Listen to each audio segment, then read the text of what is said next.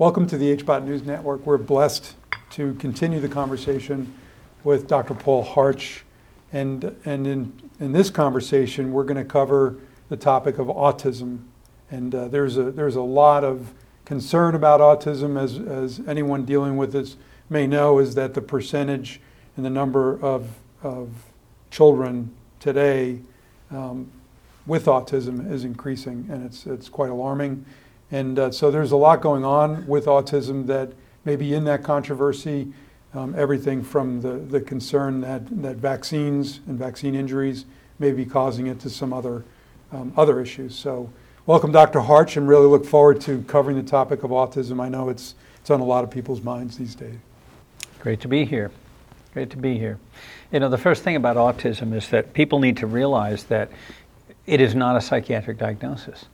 And that is, has been one of the biggest roadblocks to understanding and or applying treatment is that it was first uh, defined um, and described by Dr. Kanner in, I don't know, the 30s or 40s um, as a psychiatric diagnosis. Now, if you think about it, I mean, just right out of the gate, a pediatric psychiatric diagnosis. I mean, what's the probability of that, especially with the, the features of it? You know, no eye contact and repetitive behaviors and uh, no social interaction, uh, the speech delay, etc.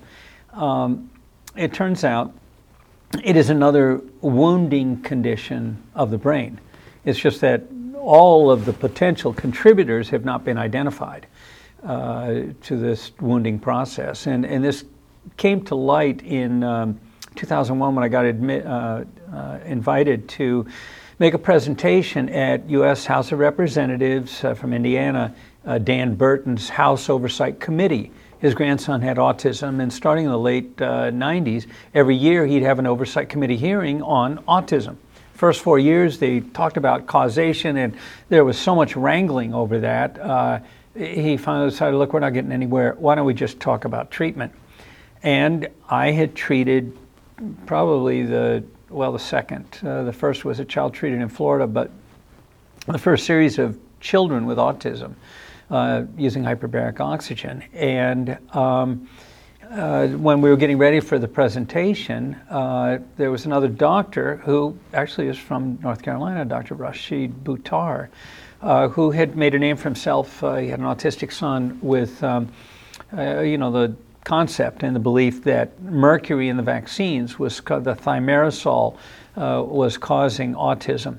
And I, I told him, look, I, you know, I don't want to be conflicting with what your testimony is going to be and your chelation treatment, but the first five autistic children I treated were birth injuries, clear cut problems at birth, and the children were abnormal from day one.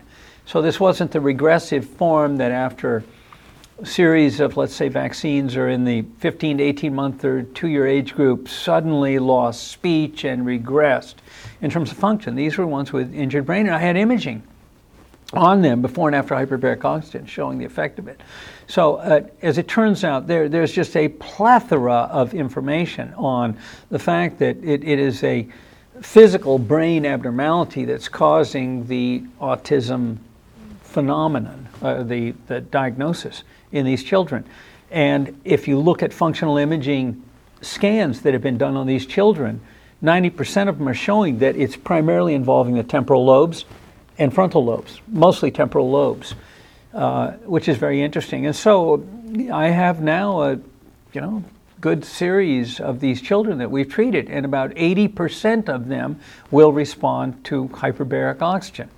And there are various causes of the, which may explain why maybe 100% don't respond, but uh, they're different insults to their brains, and I, it's environmental.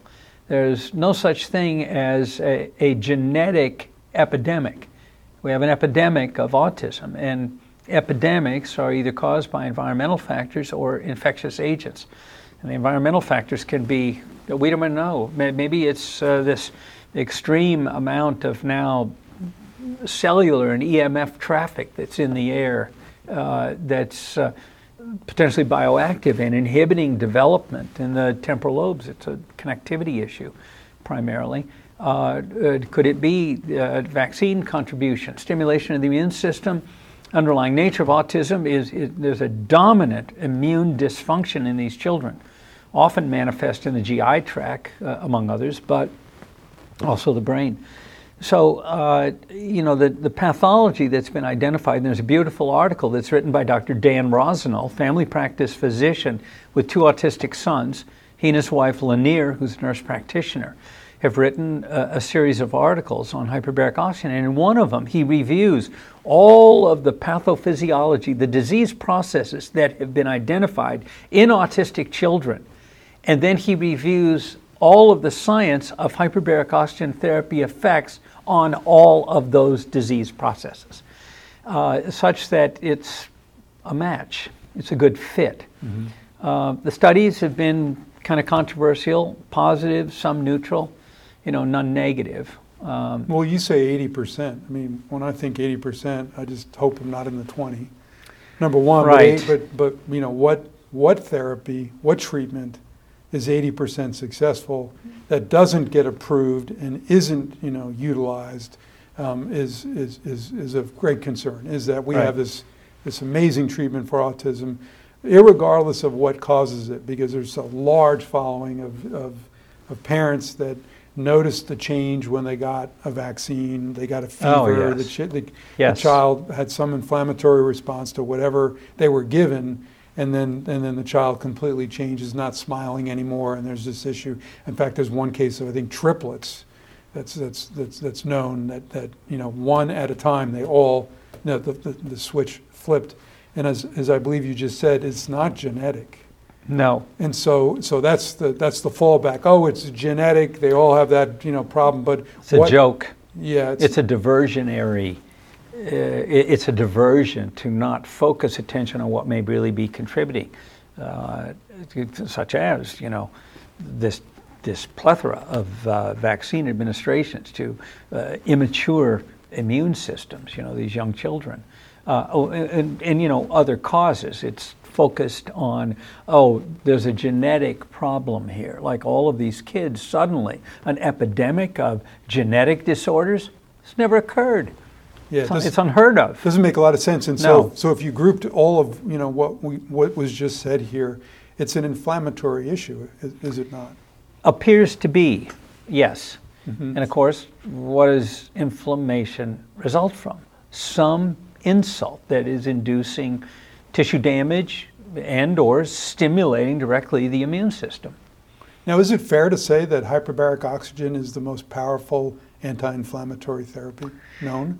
Uh, I think that is fairly, uh, that is an accurate statement in terms of encompassing the entire range of immune dysfunction.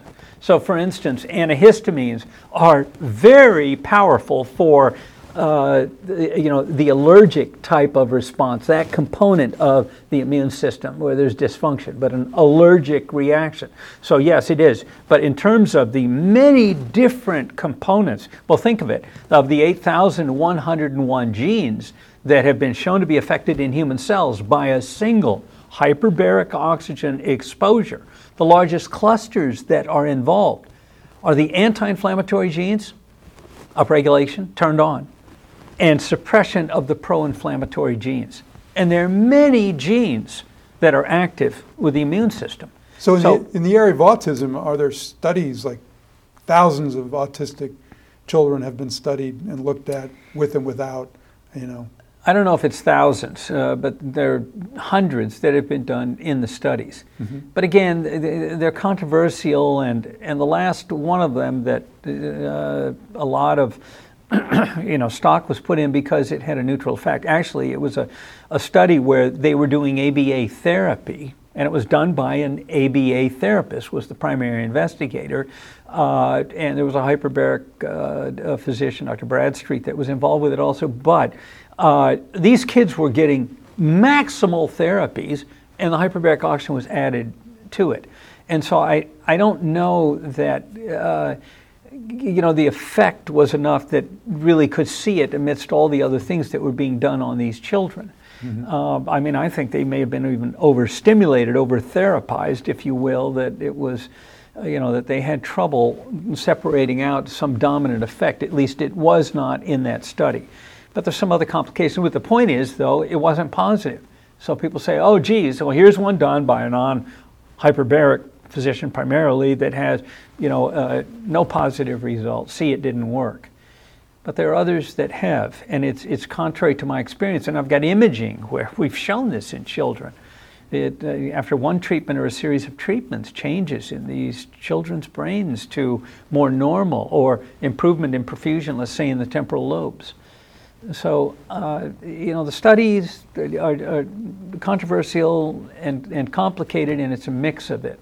But my experience, and if you, Dr. Rossignol and I in 2019 were at a conference together, and in a kind of blinded way, I just asked him, You now have treated probably, I don't know, thousand, I don't know how many children with hyperbaric oxygen amongst all the other therapies that you deliver. I said, What's your success rate? It was identical to mine. It was 80%. He said 80% of these children, I tell the parents, they have a chance uh, that they will see improvement. Mm-hmm. I just looked at him, and it's it, and we do not communicate on any regular basis. Eighty percent. His experience and my experience. Eighty percent. Yeah. So so understanding terminology and some of what's going on with with autism, and uh, I may get this completely wrong, but from an engineering standpoint, you know, I've been exposed to understanding the inflammation, and and in in my mind, these poor children are suffering from you know, an inflamed brain, you know, per se. Yes. And and and so hyperbaric is introduced, and and then you have this reduction in inflammation, and and I know that you know from parents and talking to people and. In, in you know dealing with that situation is that they see fairly quick improvements. You know, child's four years old, not potty trained, suddenly they're potty trained. You know, child's not looking at them, you know, two years old, now they're looking at them. You know, they, those little subtle things that, that many parents take for granted because their kids don't suffer from that. When you introduce the term neuroplasticity, is, is, is, does, that, does that play a role in what you talked about just earlier there, where they, where they did the study, and you, essentially you have this educational physical therapy component, you know, being delivered at the same time. So it's not, you know, it's not purely hyperbaric, it's a whole plethora of therapies that are being provided, so it, it sort of muddies the water. Well, neuroplasticity, where does that play a role in here? Is that, that part of it? Is that the neuroplasticity? Well, neuroplasticity is is part of all of it and the response to any therapy. Neuroplasticity just means uh, neurologically our tissue is susceptible to and capable of changing, growing, you know, making new connections, etc. It is plastic. It can be molded and shaped and, and so on. And that's what that just is saying. But and a learning process course, can do that. Of course it can. Mm-hmm. You know, stimulation does. And so, you know, the, the one thing that I have tried to do, uh, first of all, neurorehabilitation is really a multimodality process. I mean, to get the best results, uh, ideally, you like to have, it, it takes many different therapies. However, what I've been trying to do all these years, these decades, is answer a simple question Does hyperbaric oxygen therapy work for your condition or not? Well, if they come to me and I throw at them harmonic therapy, music therapy, water therapy, horse therapy, uh, uh you know, OTPT, speech therapy, hyperbaric oxygen, and the child's better, what did it? You have no idea. There's so many variables there. And, and the bigger problem is now those parents are wedded to that whole constellation of therapies. It is extremely expensive going forward. And then, if you have a problem or side effect in the midst of it, what caused it? It's an all stop. Mm-hmm. Then you got to remove stuff and try to go back and guess what caused it. So I've tried to answer that question so that when patients leave my clinic after we've done an initial set of treatment, we've got an answer. You're either better, you're worse, or you're the same. And but ideally, yes. Then I try to combine, or what I do is I wait until we have a very clear cut effect that the hyperbaric oxygen is affecting the child, the adult, whoever it is, and that the parents are identifying it and saying, wow, there's, we're, we're having a change we haven't seen in ever, or years, or whatever it's been. My child's never done this.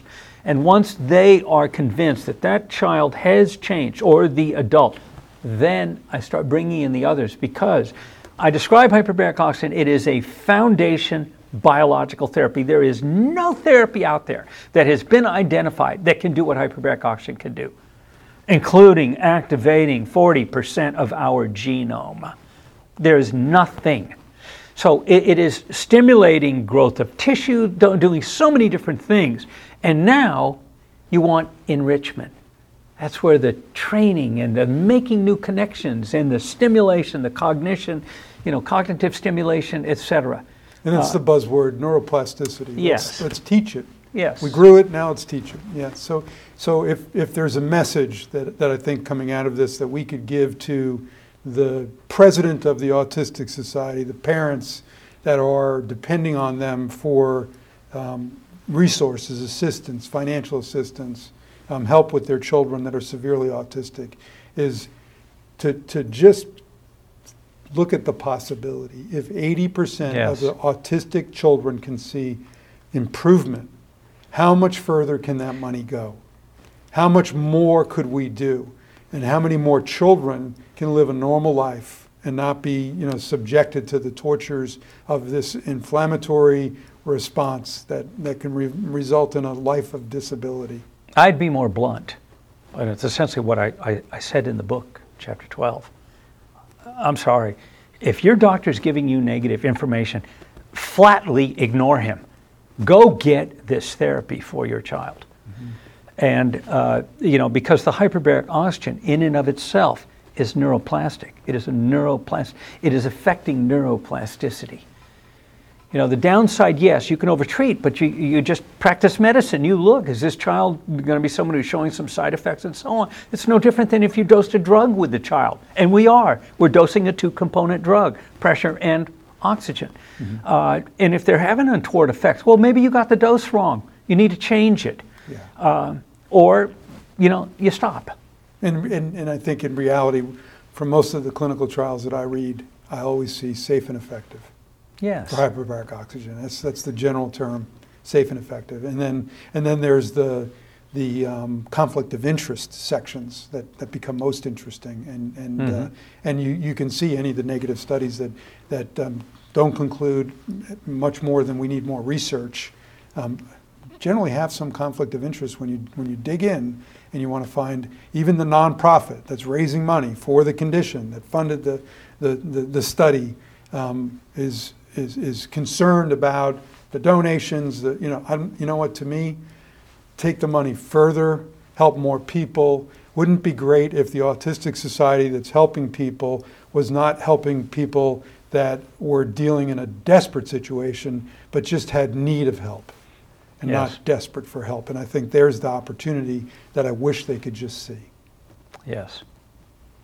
Well, thank you for covering that topic, and uh, it's it's short and sweet get your kid in there. And uh, and and and exactly. And, and, what about what about age? Is is age an issue? Have you treated autistic adults? Yes, I want to say the oldest is 30, uh, but I remember very well a 22 year old Asperger's, you know, higher functioning uh, autistic uh, young man, uh, where we had, you know, a clear cut benefit yeah. with him. Um, so again, it, it's it's never too late. Mm-hmm. Uh, in fact, one of those five children that I presented to Dan Burton's oversight committee just came back this last week. She's now 18, 19 years old, mm-hmm. and treated her. She's doing well. She's improving. She continues to improve, and the grandmother who has, you know, power of attorney for her and is, is her guardian and takes care of her, you know, just told me, look, I, I I keep bringing her back because every time we do in a little burst of treatment, she has another little burst in neurological improvement. Wonderful. Well- and this was a girl who was biting herself, walking on her knees, had, you know, It's- It's not a pretty sight for some of these poor children hitting their heads against the wall. No, Yeah. no. They're in such pain. Yeah. And so I just can't imagine we, if we had gone through that as children, the torture that they're going through, when 80% can get improvement and we're ignoring it, you know, mostly. and they can't express it, They can't, yeah, because they're the they're children. nonverbal. Well, thank you. Thank you for, for your um, wisdom dealing with autism.